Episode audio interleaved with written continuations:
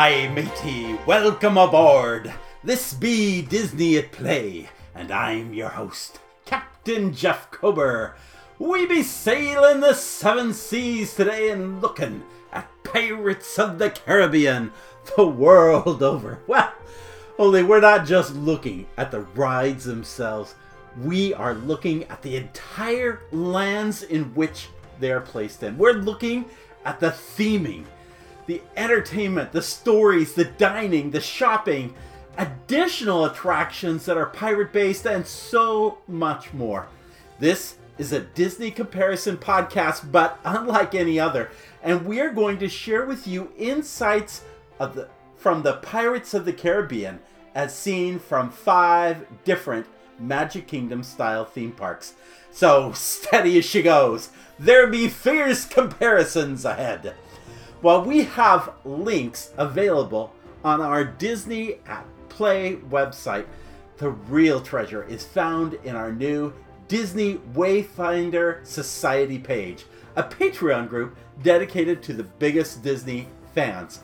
There we have lots of interactive maps with guides and images and videos and charts and, and so much more. So be sure to check it out. Meanwhile, let's set sail and take a look at Pirates of the Caribbean. We, well, of course, have to begin with the original, the one from the happiest place on Earth. That's where Pirates of the Caribbean was, well, first conceived, created, and delivered. It was the last attraction Walt Disney ever personally, personally supervised all the way through, although it didn't open until some three months after it passed, after his passing. In fact, it opened on March eighteenth of eighteen sixty-seven. He passed away in December of the previous year. Uh, there were many lessons from this first attempt, all of which has given way to improvements in the other parks. And yet still, it is the benchmark that not only all pirate attractions are compared to, but all attractions in all Disney parks and even all attractions in all theme parks. It's simply Walt Disney's greatest theme park attraction that he would ever create. People talk about Mary Poppins as being the culmination of his cinematic career, where he combined live action and animation into this joyous musical. Well, that's what Pirates of the Caribbean is. It is, it is that gathering of all of these brilliant ideas with, with audio animatronics and music and ride vehicles and, and lighting and story, and it's just all brought together, and it really is an amazing attraction. It is, it is the one by which all others are compared. Now, the one at Disneyland, I don't know if you've been there. Have you been to more than one Pirates of the Caribbean? Because that's that's what we're gonna kind of talk about here. If you love Pirates of the Caribbean, you're gonna want to see it in other parks, and every park is uniquely different. Um, this one sits in what is known as New Orleans Square, or sometimes referred to as the Port of New Orleans. We say the Port of New Orleans because it sits on the river bend overlooking the rivers of America. It's almost an extension of Frontierland. In fact, it comes where Frontierland and Adventureland merges together. And, um, and it's the seminal point. The challenge that this attraction has had for many years is it just sits at this crucial apex where so many people are coming and going, and there is not enough room for for queuing and for the passageway of guests that are moving through and so forth. There are additional pirate-related attractions um, that have come and gone and are still around. Um, early on, there was a Pirates Arcade Museum. There were lots of arcades, actually, in Disneyland. Almost every land seemed to have its own arcade, maybe the exception of Fantasyland, but there was a Pirates Arcade Museum, so to speak, more arcade than museum. Um, And there is still a piece left in what is Pieces of Eight. Sorry for the for the rhyme there, but but there is still actually um, uh, such a, um, a arcade type attraction there. Perhaps um, a little bit more known is that um, pirates. Well, Tom Sawyer Island had always been across the rivers of America, but a number of years ago, in connection with the um, the Jerry Bruckheimer uh, Pirates of the Caribbean blockbuster films, it was decided to put a sort of uh, thematic layer on top of Tom Sawyer's Island, and that became Pirate's Lair at Tom Sawyer Island. Um, and then the other piece that is kind of prominent, but it's not so easily seen, is the Columbia Sailing Ship, which actually was part of the original pr- uh, press event, which opened Pirates. You wouldn't note it as being a pirate ship during the day. Oh, but at night, it comes alive, and we'll talk about that when we get to entertainment.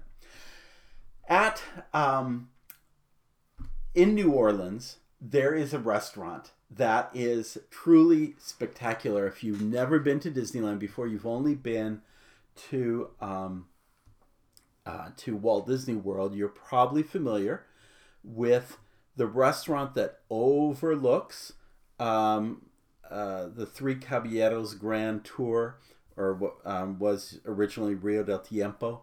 That whole kind of look and feel with the boats sailing by the restaurant. Well, that original concept came from the Blue Bayou table service restaurant. It's like dining in the backyard of a plantation, and it overlooks the bayou, and it is stunningly beautiful. It is the home of the Monte Cristo sandwich, which has been a favorite of guests for many years. There's also a smaller kiosk, and I only mention it because it's kind of attached between the Blue Bayou and the and the entrance to Pirates of the Caribbean. It's the the Royal Street Veranda. There's also some shopping. Um, Pieces of Eight has been around for many years, and it's really, as you exit Pirates of the Caribbean, it's off to the side. And then there was actually once uh, something called Lafitte's Silver Shop that was part of uh, the experience. So So that is also one of the shopping areas. But one of the things they learned really quick is there was not enough space to provide for retail. The get, you know, the joke with Disney is that you always empty out into a gift shop. This probably was the moment where they said, yeah, we need to rethink this in a bigger way. Um, the same came true when they built the Haunted Mansion uh, a few feet away, few yards away. They didn't do anything in terms of retail there either. In terms of entertainment, you can find um, the Disneyland Pirates Band performing from time to time. Again, pre-COVID a little bit, but but um, but you can. There's a little band that comes out every once in a while and plays to guests. Captain Jack has made appearances, and when one of the films came out, well, um, actually not when one of the films came out, when there was a major change to the bride auction scene, they created a character in the Redhead, and she came out to do appearances, and really a lot of fun in that regard. But the thing that is probably the entertainment centerpiece is Fantasmic. It takes place right smack dab in front of Pirates of the Caribbean, and probably one of the most pivotal scenes in that show is the emergence of the Columbia Sailing Ship, a full-masted ship that originally had Peter Pan and Captain Hook fighting with each other, but now has Captain Jack Sparrow and all the pirates from Pirates of the Caribbean fighting with each other. And it is a, it is a, it's a wow scene. Mo, guests who have seen Fantasmic at Disneyland and then go to Walt Disney World are usually disappointed because the Pocahontas scene kind of replaces that. And to most people, that is not a replacement. This is a pretty, pretty cool scene that takes place uh, in there, and it is part of the entertainment offering. Now, what about the attraction itself? Well, this is a stately New Orleans-style building. It has a spire that's been inspired by the um, Cabildo in New Orleans Jackson Square. So it looks like it is part of New Orleans Square. As you enter into it, it this is where it gets a little funky, because the minute you walk into this very stately looking building, you see the boats in front of you, which is kind of cool from an anticipation point of view.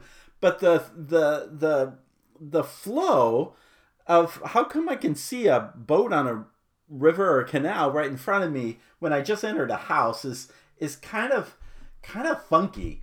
And so um but but that's what happens, and then you work your way to what's known as Lafitte's Landing.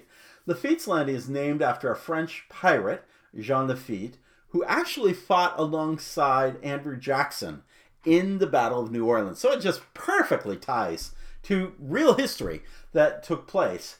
Um, what about the attraction itself? Well, it is it is the it is the attraction by which everything else has been built and varied on. So it's really hard to say what's the unique differences when, in truth, it's what it is. Everybody else is different than it. But the original, I should note, has two drops that occur um, after you pass by um, the uh, the uh, skeletal head. Um, and also, I should mention that it was the first attraction to add Captain Jack Sparrow and the other film editions. Now, this may be news for some of you younger people, but the film came out decades after the ride came out in nineteen sixty-seven. It was only built upon the concept of the ride. And so when characters like Barbossa and Captain Jack Sparrow were added, they were like, okay, people were then going, younger people were going on the ride and going, well, where's, where's Jack, you know? And so eventually the parks had to start adding him, and, and they were the first to do that. Now, all that said and done, Disneyland was the first, but it was not the last. What followed, well, as well received as Pirates of the Caribbean uh, was, there was no plan to build the same attraction in Walt Disney World five years later. Um, the sentiment that was going on among Imagineers at the time was that, oh, gee, we're so close to the Caribbean, we're so close to New Orleans, we're so close to these themes. Why build so something so similar um, in style and nuance? It's not as mystical. Moreover, I'll just tell you this. Imagineers don't like to repeat themselves. They like to do something new. And Imagineer Mark Davis, who played a major role in creating the characters that you see in Pirates of the Caribbean, was simply more interested in bringing the romance of the West to the East Coast.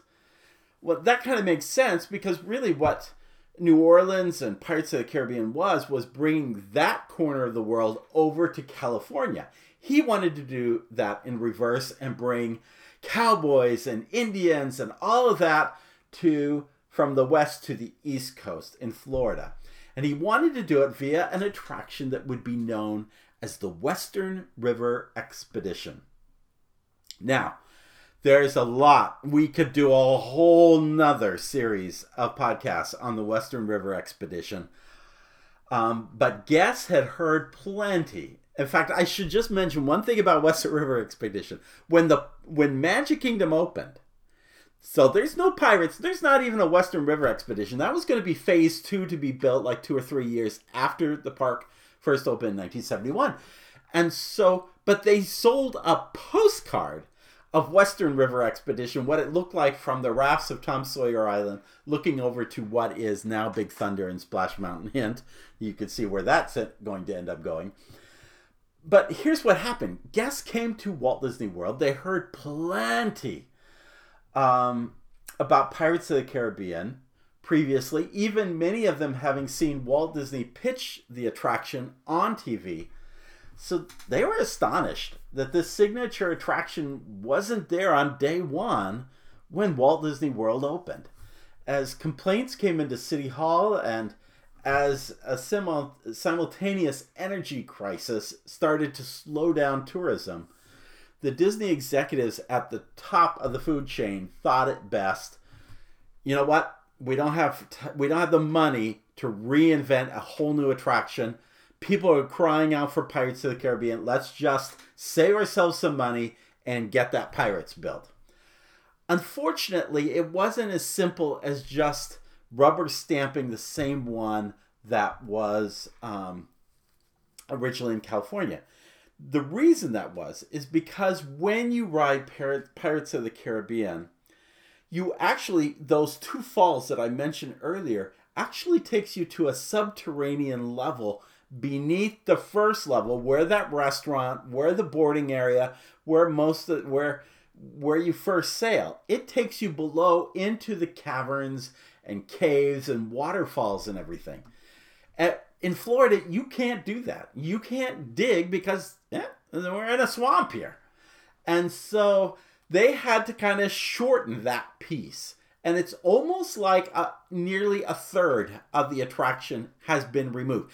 Also, Mark Davis felt like going at Walt Disney, at Disneyland, at the end of the ride, you went back up the waterfall. Walt Disney explained this himself. So if you went down the waterfall, how would you get up? Would you go? And Julie Taymor, uh, not Julie Taymor, but the uh, uh, the Disneyland ambassador said, um, Julie, I can't remember her last name. But anyway, she goes, well, would you go up the waterfall? Of course, it's Disneyland. And so the idea was guests would go back up the waterfall and then back to the landing where they would disembark while new other guests would board. Well, Mark Davis didn't like this whole thing of the going up the waterfall. It didn't make any sense to the story, anything like that. So they took that piece out.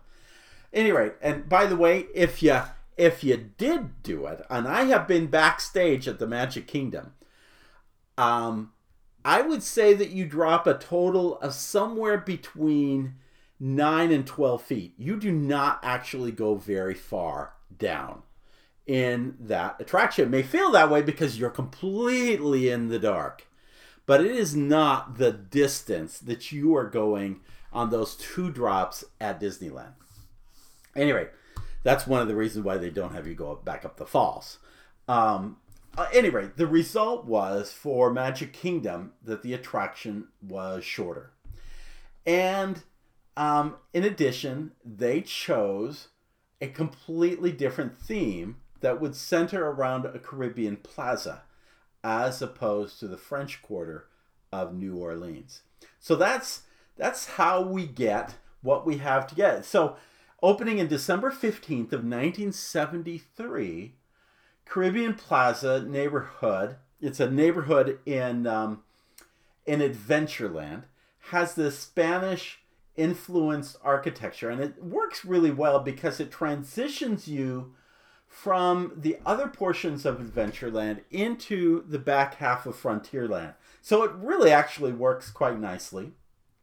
There are um, there are some past and present um, attractions, for lack of a better um, better definition. One of which is, there was originally a Caribbean arcade. Again, Disney was really into the arcades in the seventies. So there was one of that. That's long gone. But a favorite of guests, which uh, I personally love, in fact, I love more than Sorcerers of the Magic Kingdom, is the Pirate's Adventure um, Treasures of the Seven Seas. Um, I really like uh, that Uh, I really like that interactive play area, and it takes you through not just the Caribbean Bazaar, through but through several sections of Adventureland as you look for clues and so forth, and they have some really great interactive elements with it. Um, what's disappointing is that they did not add a restaurant overlooking all of this like they did with the Blue Bayou. Now, we do have Tortuga Tavern across the way, and it helps complement and balance out the whole plaza area. That was, by the way, formerly called um, uh, the Pirata y el Perico, uh, or Pirata y el Perico, the Pirate and the Parrot. And it's across the way. In fact, you can actually see, if you look up in the rafters of that restaurant, you can actually see the original signage of it. So it's very cool there. Um, shopping-wise, one of the big, there are a couple of big improvements they made with this attraction.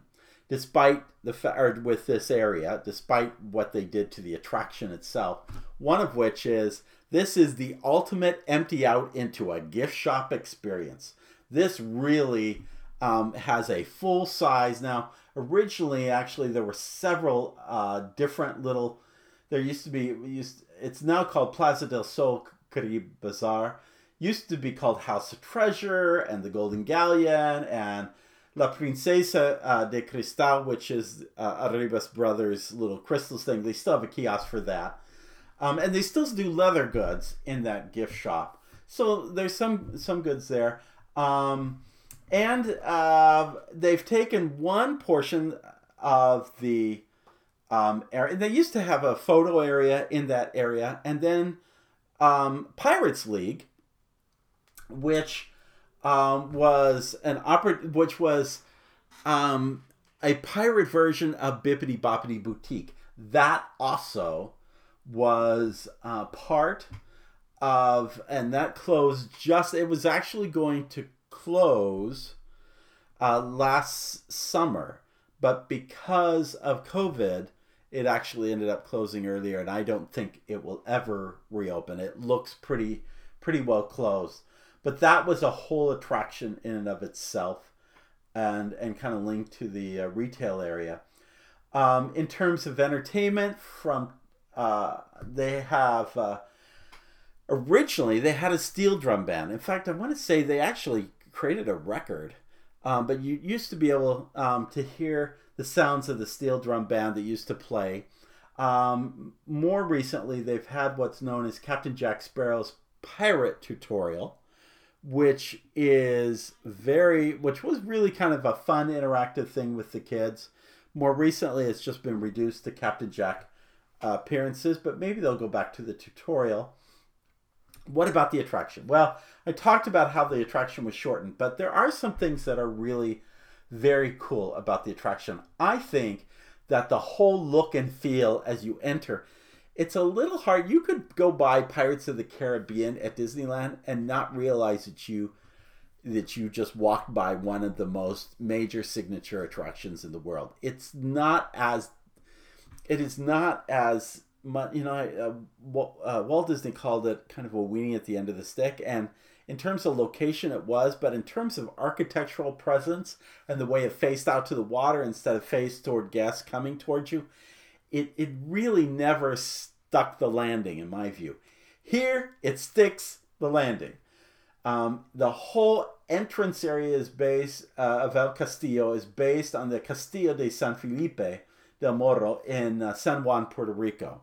And it does a really nice job with the, with the clock tower and everything of just taking all the architectural elements from that. You really feel like you are in a Caribbean Uh, place. It's very cool. We're gonna have um, more of, uh, about this in our in our uh, Wayfinder Society um, app. But notwithstanding, it is a really great entrance. And what they did really well for this attraction is they created a queue with a lot of space, um, a lot of space to weave guests in and out of, which they just simply did not have at Disneyland, especially uh, originally in there. So um, you kind of, uh, the El Castillo hosts sections to include supply areas, um, armories, even a prison where you see two skeletons playing chess below. That's a whole nother story that's we got to cover on another day. But um, all of this is taking you to Pirates Bay boarding dock, where you hear an adjacent cave where there are noises coming from the cave. And then you board a boat, and I don't know that most people see this. It didn't, it sometimes you're so focused looking ahead, you don't look to the right. But if you look to the right, you see that there is a ship passing by the night in the distance, in the in the distance of the moonlight. It's a very, it's a very cool looking, but uh, most people kind of miss this. Um, but that is the, the the attraction and the queue and the boarding area. Um, um, really is what makes uh, this Pirates even better. Uh, I should mention a couple of unique differences. Um, originally, they used to have a Barker Bird uh, at the um, exit. It was later put at the entrance of the park, and then it was removed and taken to World of Disney, though. I never saw it there. Um, that's long since gone. But there used to be, you know, welcome aboard, Big T, you know, and that type of thing. And he had a patch over his eye and the whole thing, and uh, trying to get you to come to Pirates of the Caribbean. And it was a nice little um, uh, invitation to come in. Uh, over the time, over time, they added Captain Blackbeard, and then later Davy Jones. They had this water mist screen as you went into the initial cavern. They've since taken that out or have turned it off. Um, don't know if it'll come back. It was a kind of a cool thing. You kind of really thought you'd get wet going through the mist, but you never really did.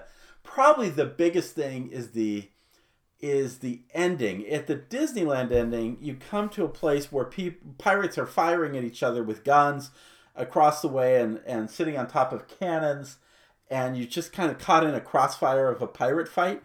Here you come to the end, and you come by a treasure room with Captain Jack, and he's sitting back enjoying his treasures and gold, and in fact, that's where you find the bird. And, uh, and then afterwards, you disembark Uh, before the boat ascends back up to the loading area. So so that's really what makes that ride attraction uh, unique and different. Now, what happens next? At the same time Disney was building Epcot, they had the privilege and opportunity of building Tokyo Disneyland. And they were a little overwhelmed. They had they had maxed out their Imagineering talent and engineering talent and architectural talent and everybody on building everything that was coming with Epcot. And so the idea was, okay, we're going to build this park for you, but we're going to take you to Disneyland and we're going to take you to the Magic Kingdom at Walt Disney World. We want you to look at each and you tell us which one you want of these, which which rides and attractions you like best out of each of the lands. So Cinderella Castle at the Magic Kingdom, that one hands down, and that's why you see the very same castle uh, there. They didn't have time to build, they didn't have talent to build a new castle or something different. That's why you see the identical castle there. They also loved Magic Kingdom's facade for um, Haunted Mansion. So they took that, the facade for what was Tomorrowland and the entrance to that. They took, but they took the Space Mountain from Disneyland, largely, a couple of differences in the queue. When it came to Pirates of the Caribbean, hands down, they took Disneyland's version. It was simply better. And in fact, they even added the New Orleans Square. Not entirely. Um, there are some differences in the New Orleans Square where you get to kind of roam in the back where the alleys and streets get narrower. You don't really do much of that here in this. It's more of just an entire front. But there are shops and there is dining, and it's and it is thematically laid out very similar to what you... If you were just to walk by it, you would say this looks exactly like New Orleans Square at Disneyland. What really stands out about this version of Pirates, which when you go inside, what really makes the difference is that... To- and why you should go on this Pirates of the Caribbean, because by and large it's very similar to the Disneyland version. However, the difference between it and all other Pirates of the Caribbean is that Tokyo management knows how to care for attraction. They know how to keep animatronics up and running in their prime. They know how to get that lighting just right. They know how to get the boats flowing the way they should. They do everything nearly perfect at Tokyo Disney. And so if you want to see if you want to see what Pirates of the Caribbean might have looked like on opening day at Disneyland, you got to go to Tokyo to see it, because it looks like opening day every day at uh, Tokyo Disney. Now, that Pirates of the Caribbean opened on April fifteenth of nineteen eighty-three, which was um, the opening day for Tokyo Disneyland itself. Um, there are no other pirate-related attractions. It's the only park that really doesn't have other kinds of rides or attractions or interactive experiences based on Pirates of the Caribbean. They don't have anything else. What they do have is they have the same identical Blue Bayou table service, slightly different menu um, for Japanese taste. But um, but if you want that dining experience, you can have it at Tokyo Disney. They have uh, some shopping. Uh, they have the Golden Galleon. They have Pirate Treasure. Again, you, they kind of flank as you exit the attraction. Um, they have Blackbeard's portrait deck, which offers kind of a photo experience. They, too, also have a little brass band during um, uh, higher occupancy levels um, during certain season, peak seasons that they'll bring out. And then occasionally, in fact, actually, that pirate brass I kind of, kind of comes out in a little tiny boat. It's re- they That's how they get their um, percussion instruments, drums, and so forth on it. It's really kind of cute. Um, and occasionally, Captain Jack will, will come out or... Um, come out with them. They don't do as much in terms of face characters at Tokyo Disney because it is such an expensive price to get that look and feel and bring it to Tokyo and to and to pay somebody to live in Japan uh, while they offer up that type of thing. And, you know, you need more than one in order to keep it going every day. So they don't do a whole lot of that, but when they do, they do. Um, What about the attraction itself? Well, the entrance of this building is the same as Pirates of the Caribbean on opening day. What I mean by that is when they created Fantasmic at Disneyland, they realized they were going to have huge traffic problems. So they created this kind of bridge with, with the queue for pirates going underneath it and weaving behind it. And it was kind of clever, but it's It all the more has kind of hidden Pirates of the Caribbean from guests. You you just simply have to know where it is. Here it's a little bit more obvious, and it looks like day one of when Pirates of the Caribbean opened at Disneyland. You just come right in the front entrance. What is good is they did remedy um, some of the challenges they had. By the way, I should also mention one of the things that's really cool about this is that they don't have Main Street at Tokyo Disney. They have World Bazaar. And the big difference in this, it, it, besides the fact that it's covered for inclement weather, that is a, the biggest difference. But beyond that difference is, you know how you have at Disneyland and Magic Kingdom, you have these little side streets on the side. One was taken away with Magic Kingdom, but you still have that side street, Center Street, um, down the thing. Well, those side streets actually go to lands. They take you someplace. On one side, it takes you to Tomorrowland. The other side, it takes you right into this New Orleans Square portion of Adventureland. So it's it's New Orleans is more of a neighborhood to Adventureland there. And it's very cleverly kind of woven through in this area. I really like this. And I love the idea that within a few minutes, you can be in that land and you don't have to go all the way down toward the hub and then all the way back in in a different direction. So one of the things I really like. But the, the other problem they had with Pirates of the Caribbean, remember at Disneyland, is they didn't have a lot of space for queue. They didn't take the El Castillo approach, which would have been an interesting approach, I think. But what they did do is they built what's called the Grand Foyer. And so as you enter the building, you veer to the left, and there's this fairly large switchback queue in an adjacent room. It's very ornate, um, very almost. It's this. It's this. It's this point where Main Street meets New Orleans. It's that. It's that kind of um, uh, gingerbread architecture, intricacy, Victorian look, and everything. It's just really, really po- uh, smart, and it helps guests from getting wet in inclement weather, which happens a whole lot more in Tokyo than it does in the California and Florida parks. And then eventually it makes its way to Lafitte's Landing. Now, a couple unique differences about the attraction. Uh, it is largely English, but there are points where you have uh, Japanese. Uh, Dead Men Tell No Tales, I believe that part is given in Japanese, or it's given both in Japanese and English. It's nearly identical to Disneyland, but Tokyo actually still has the same problem that um, that uh, Magic Kingdom has. It too is uh, does not have a water table. If you're not familiar with Tokyo Disney, you should know that this entire piece of property sits um, on a landfill.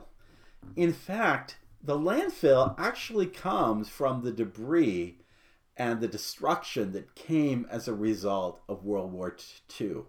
All of that was pushed out into the sea, and it filled the space, and that has become the space that was used. It was decided that it would be used for recreational purposes, and eventually went into the hands of the Oriental Land Company, and they persuaded the Japanese government to build Tokyo Disney there. But you're actually on a landfill, and because of that, you can't go very far. So they have only one drop, as I best recall.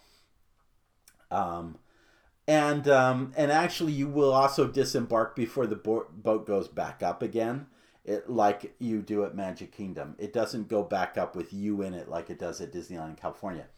The other thing that is major, they do have Jack and Barbossa and so forth and other elements of, of the film, but they have not changed the take a wench for a bride auction scene.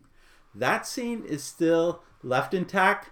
Call them not as politically correct, call it what you want, but that scene is still played out the same way it has always played out um, in the original. So that's one of the other things. And then the final thing is, again, they just do a great job of keeping it looking beautiful.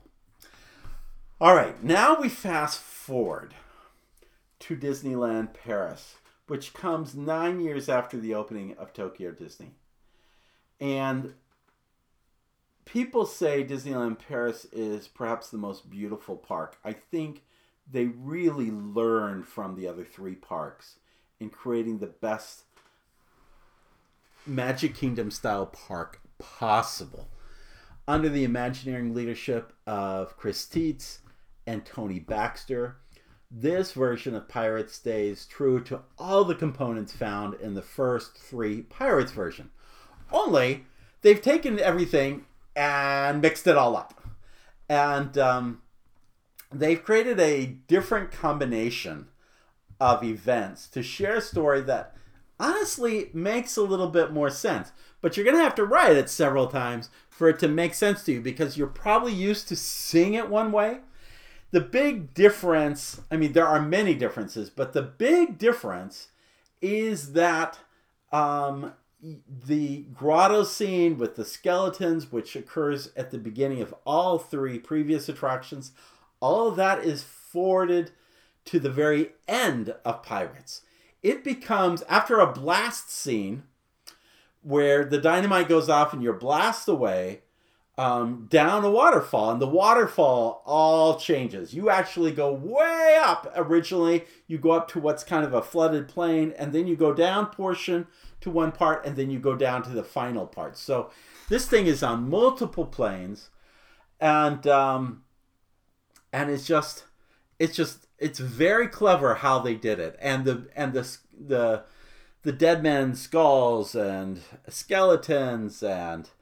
And After Effects at the it kind of kind of sends the message that, hey, this is what happens when you act like a pirate during your life. So it's it's very clever how they have done that. But the other thing that's also really clever about this um, version is that the pirate theme spills over in a far bigger way than it has ever done before. Mind you, Caribbean Plaza does a pretty good job. New Orleans Square Disneyland is okay. This takes you to a whole nother place, in particular, a place called Adventure Isle. There you go see Skull Rock and Captain Hook's pirate ship. There you see a pirate's beach. There you see Swiss Family uh, Treehouse. Remember, they fought off the pirates in the film. There you see Ben Gunn's cave, which dates to um, um, Treasure um, Treasure Island um, and that original Disney movie going way back. It's all about pirates, and it's they've taken the the Tom Sawyer Island concept, and they've made that kind of playground, romp around the place, explore caves and and bridges and all that. They've made that theme to Adventureland. They have no Jungle Cruise, and the island in Frontierland that would have been Tom Sawyer Island, they've made and put Big Thunder Railroad in. So they have done some brilliant things with this. So lots of pirate-related attractions. There they don't have the Blue Bayou Table Restaurant. They have what originally was called the Blue Lagoon Table uh, Service Restaurant, which was later changed, again, to play up the films, to Captain Jack's. And I will say, I think this was a really cool potential setting because it's really like dining on a beach in eternal moonlight and in a tropical hideaway oasis. Unfortunately, it was one of the worst experiences I ever had in a theme park because when I first went to Disneyland Paris, I think it was in two thousand, we had one day. I was with a um, marketing partner of mine, and we were headed towards South Africa. We had a layover in Paris, so we thought, why don't we take in Disneyland Paris for the day and then head on over to um, South Africa. Well, in walking to our seat, the lighting level was so bad, especially coming from outside, and there were steps and everything, that my partner tripped and messed up her, her foot so badly that I was pushing her in a wheelchair. And I got to tell you, the pain when you're flying at thirty thousand feet in the air and it's throbbing. She went through a ton of pain on that trip, a ton of inconvenience. And I don't even remember the menu being anything decent. So unfortunately, I need to maybe give it another chance someday, but I will be watching my step when I do that. Um, that said, um, they do have the uh, quintessential gift shop. It's called Le Coffre de Capitaine. Um, and as I recall, there's a parrot that's kind of watching you when you're inside that store uh, as you're exiting Pirates. Um, they have Captain Jack Sparrow going around in a Neverland pirate band that moves around. Um, the attraction itself is a rugged, battle-scarred kind of stone fortress, more gray than the yellows you find in El Castillo. Um, but what really kind of makes you, it, what really makes this different is it looks like the pirates have raided the fort and taken it over. Um, you are eventually led in the queue through a rocky grotto that flows into a secret underground entrance to the fort's armory. All this leads you to a place called The Landing on a white sand beach um, f- that you would typically find in, in a West Indies type island. And from there, you, um, you go on this very unique Pirates of the Caribbean. It is just different. A couple other highlights besides the changes I talked about.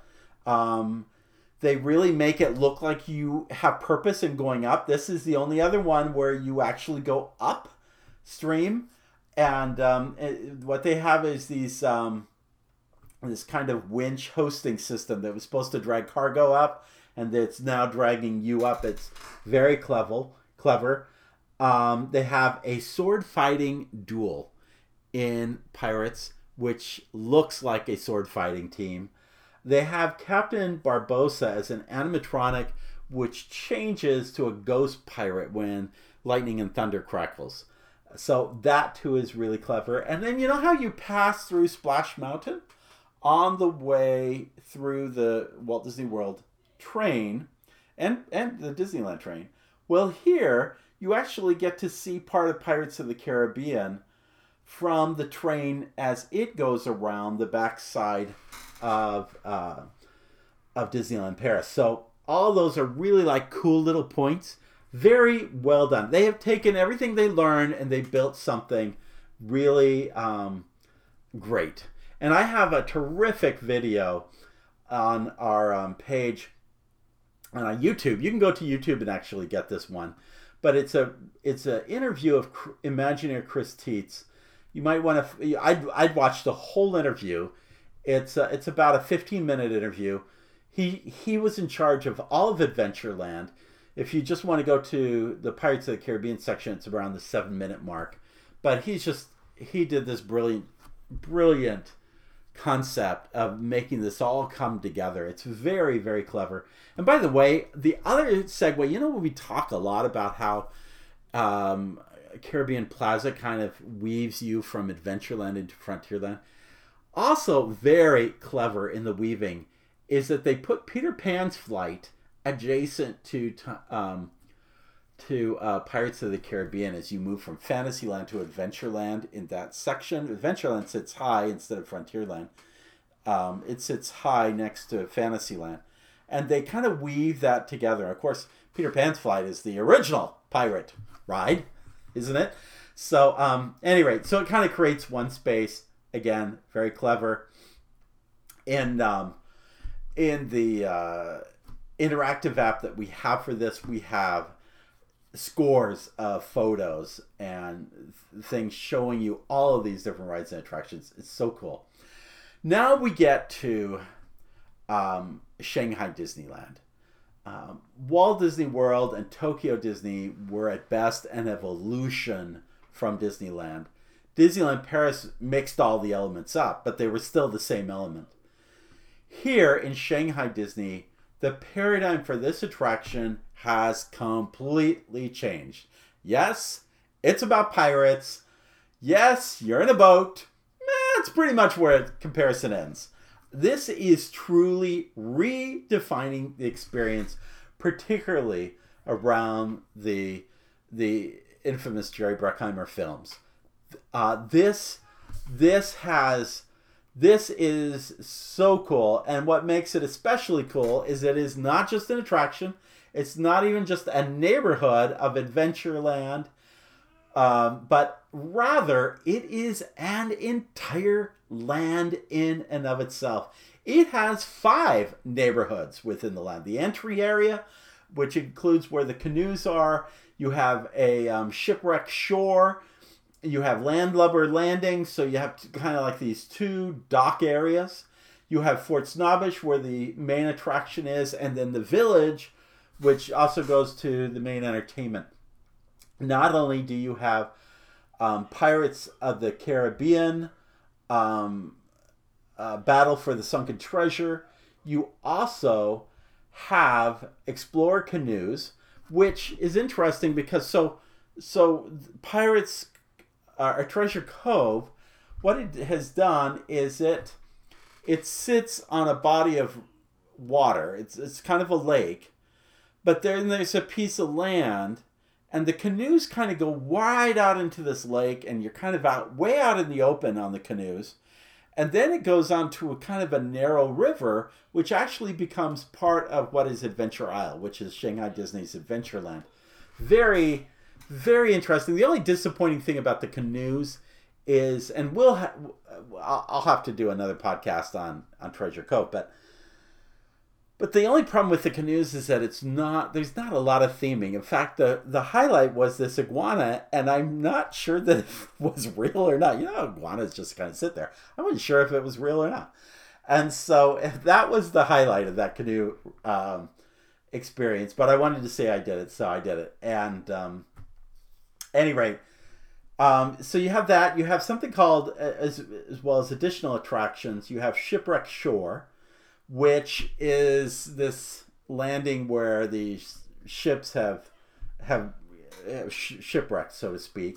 And it's really a water interactive play area, more toward the younger set. Um, but still, anybody can roam and enjoy it. And then you have Siren's Revenge, which is kind of a very well-designed, interactive experience, a little bit more like a Pirate's Adventure Treasure of the Seven Seas at Magic Kingdom, but it's on a big pirate ship, and you're walking. It's it. There is theming dripping all over this thing. It is truly amazing. And while I'm here, I should just talk about the entertainment, because Captain Jack appears, and there are pirates roaming around. But the really coolest piece of entertainment to be found anywhere is an attraction, a big theater, Teatro de something. Um, it is Eye of the Storm, Captain Jack's Stunt Spectacular. And let me tell you, the pre-show is kind of obnoxious because you're kind of tight together in the space that you're in, and you're having to stand during the whole space, and it's all in Mandarin, so you have no idea what they're talking about. But then you get to the theater portion, and you watch this show, and it is amazing. And I say amazing because this hurricane will blow in to the theater, open everything wide up, so you see into the harbor, and Captain Jack and somebody else ends up doing this pirate fight while floating in midair, no wires attached. If you know, if you're familiar with these attractions where you can feel like you're skydiving and there's this enormous fan underneath that blows you up in the air, these stunt performers are up in the air and they're fighting each other with swords while, I mean, it is just blow me away, literally. I'm sorry because the wind. But it is it is truly an amazing attraction. Added to that, you have um, the Blue Market, which is at the exit of the attraction. It's their big gift shop with lots of Pirates of the Caribbean stuff. Um, and then dining, um, two things. I um, one is Barbossa's Bounty, which is more of a counter service kind of style restaurant with dining areas that are different rooms that pay homage to the different characters in Pirates of the Caribbean. And it's quite, I mean, you, you really kind of go from these rooms to these rooms to these rooms, but if you can get to the back room, you get to this outdoor porch area which overlooks the boats that are sailing past you on the way. So it's a little bit like Blue Bayou. Not the same in terms of fine dining by any stretch, but um, but hey, you didn't have to pay the prices to just really enjoy this little scene going on in the back. And and so it's it's really kind of quite cool. The other thing I should mention is like um, Tortuga Tavern at Magic Kingdom. They're always selling something that really doesn't amount to much, like hot dogs, and I think they've even done turkey legs there.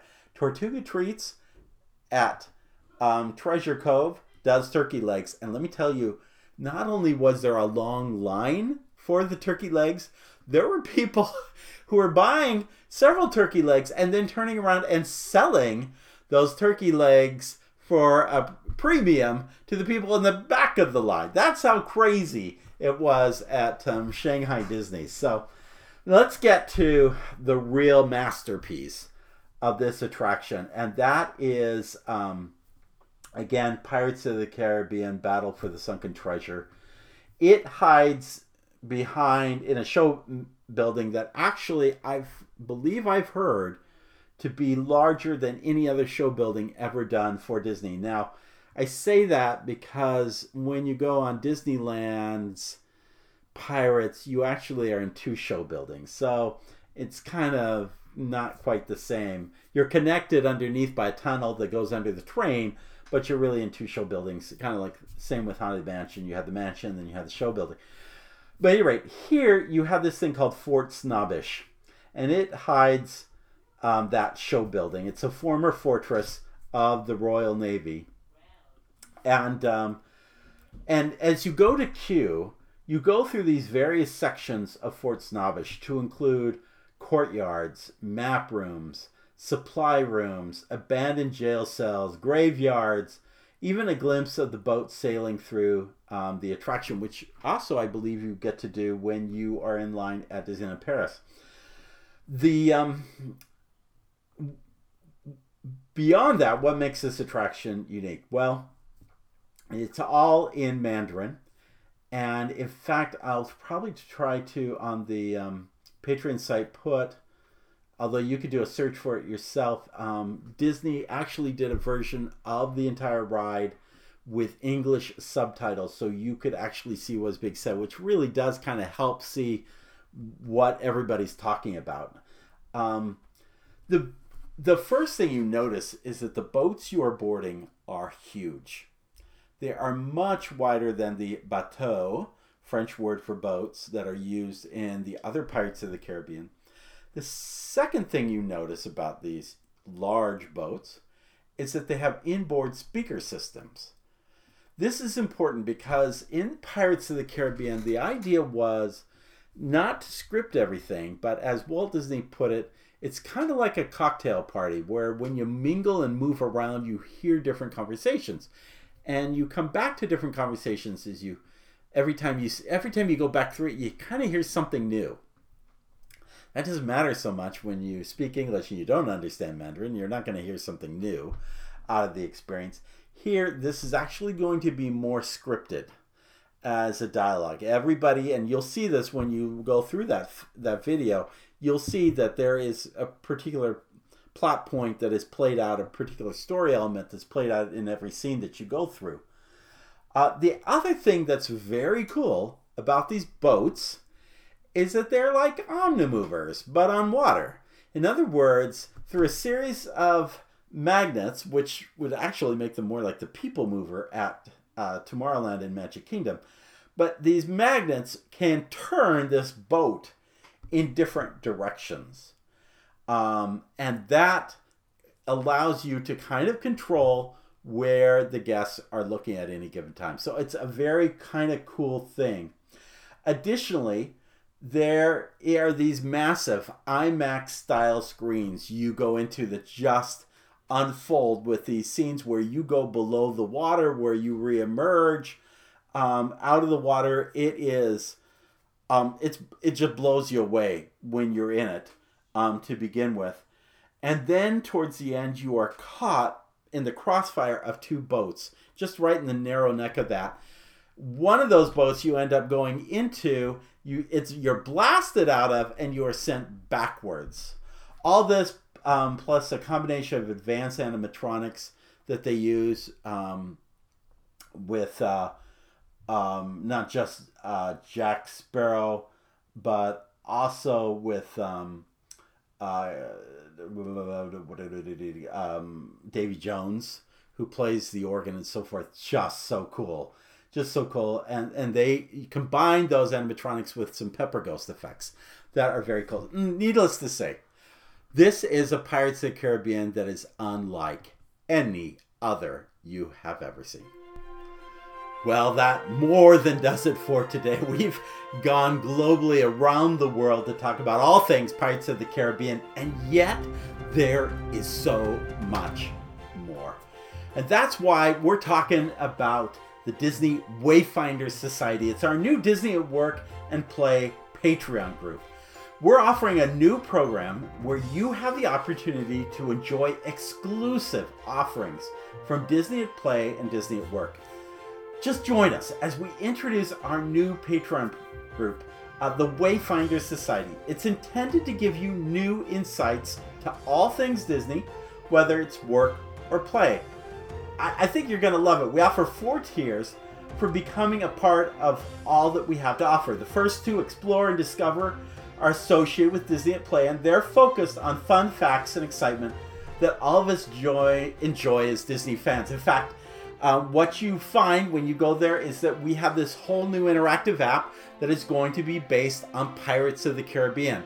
And this podcast, but along with videos and photos and descriptions and a whole chart, will compare all of the Pirates of the Caribbean. And then other sections that are coming along, we're going to go to the Magic Kingdom at Walt Disney World and talk about Pirates of the Caribbean there. We've got an interactive map that will take you through that attraction to show you what that uh, looks like. So we have um, some really great stuff. And, and even before that, we've, uh, we've already have out uh, a brand new interactive app based on Pandora, World of Avatar. If you love that attraction, that land at Disney's um, Animal Kingdom, you are absolutely going to love this interactive app.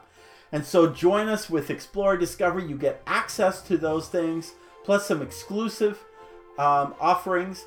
And then um, if you join Navigator Adventure, these are part of our Disney at Work tiers.